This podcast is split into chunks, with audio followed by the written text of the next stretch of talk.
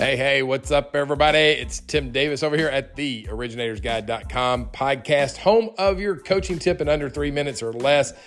Guys, I want to talk to you today about words, thoughts, and two types of loan officers that I am seeing in the marketplace right now.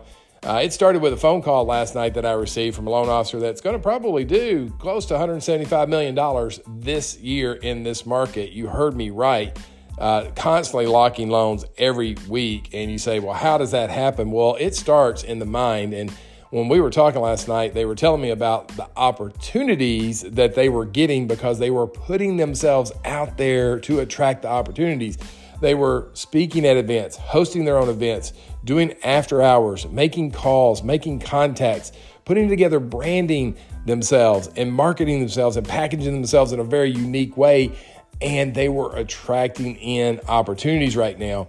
And that is one mindset that I see out there in the marketplace right now. And the other mindset is, whoa, what's happening? Rates have gone up and I can't help myself anymore. And oh, I'm off track and I've got no clarity and I've got no focus.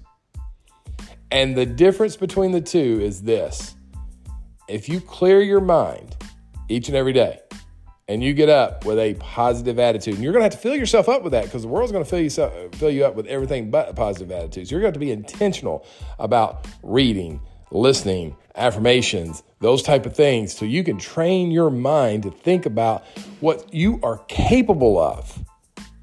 There are cans and cannots. You have to be a can in this marketplace. And you do that by setting your mind off right each and every morning, intentionally and specifically putting the right thoughts in your mind. And then when you start to speak, you start to speak about opportunities, not challenges. Because out of the words, out of the mouth, flow the words of our heart. And then our actions follow right along with that.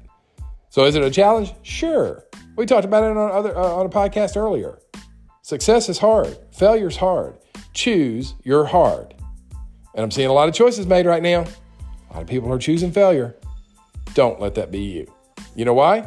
Because every day somebody in your city is looking for a mortgage loan. That's a fact.